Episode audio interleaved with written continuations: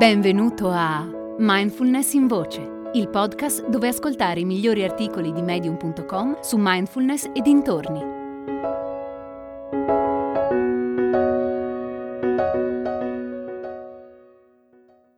L'attenzione alle cose belle della vita di Richard Daley. Per esperienza, ciascuno di noi sa che spesso gli eventi negativi hanno un impatto maggiore sul nostro stato mentale rispetto a quelli positivi o neutri.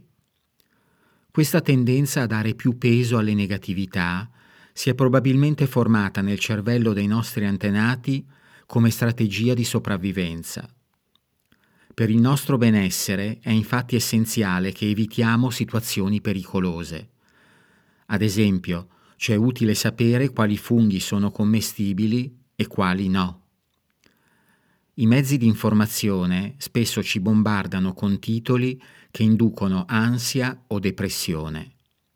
Di fatto, però, viviamo una delle epoche più sicure della storia dell'umanità ed evitare pericoli mortali non è certo una priorità della nostra vita quotidiana.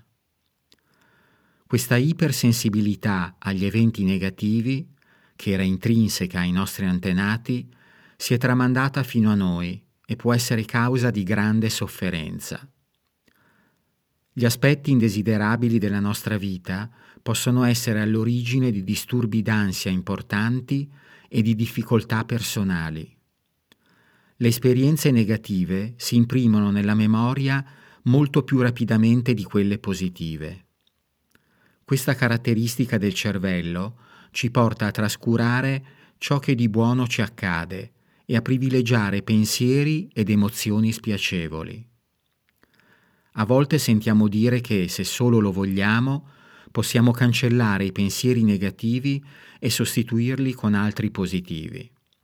Non è esatto. Possiamo invece provare ad accettare gli eventi negativi e osservare che sia le esperienze positive che quelle negative sono impermanenti. Entrambe si trasformano.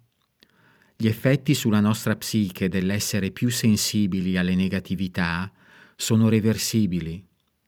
Possiamo guarire dalle vecchie ferite e andare oltre gli schemi mentali e le convinzioni autoinflitte.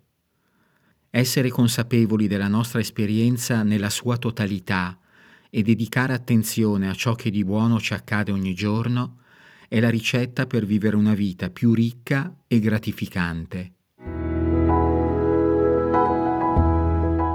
Hai ascoltato Mindfulness in Voce, il podcast di Mindfulness Bergamo, www.mindfulnessbergamo.net.